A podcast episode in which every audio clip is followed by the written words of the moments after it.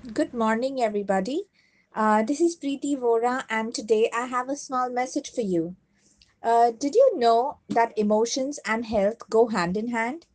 Insecurities, guilt about acts performed, communication, or problem of expressing oneself, restricting oneself to love and relationships, etc., all result in affecting the various chakras and parts of the body.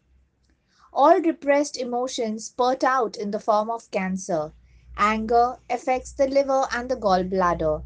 Fear affects the kidney and the bladder. Grief affects the lungs and the large intestine. So on and so forth. So it is very important to maintain emotional health in order to live a happy and healthy lifestyle. This Independence Day, pledge to set yourself free from emotional, mental, and physical stress.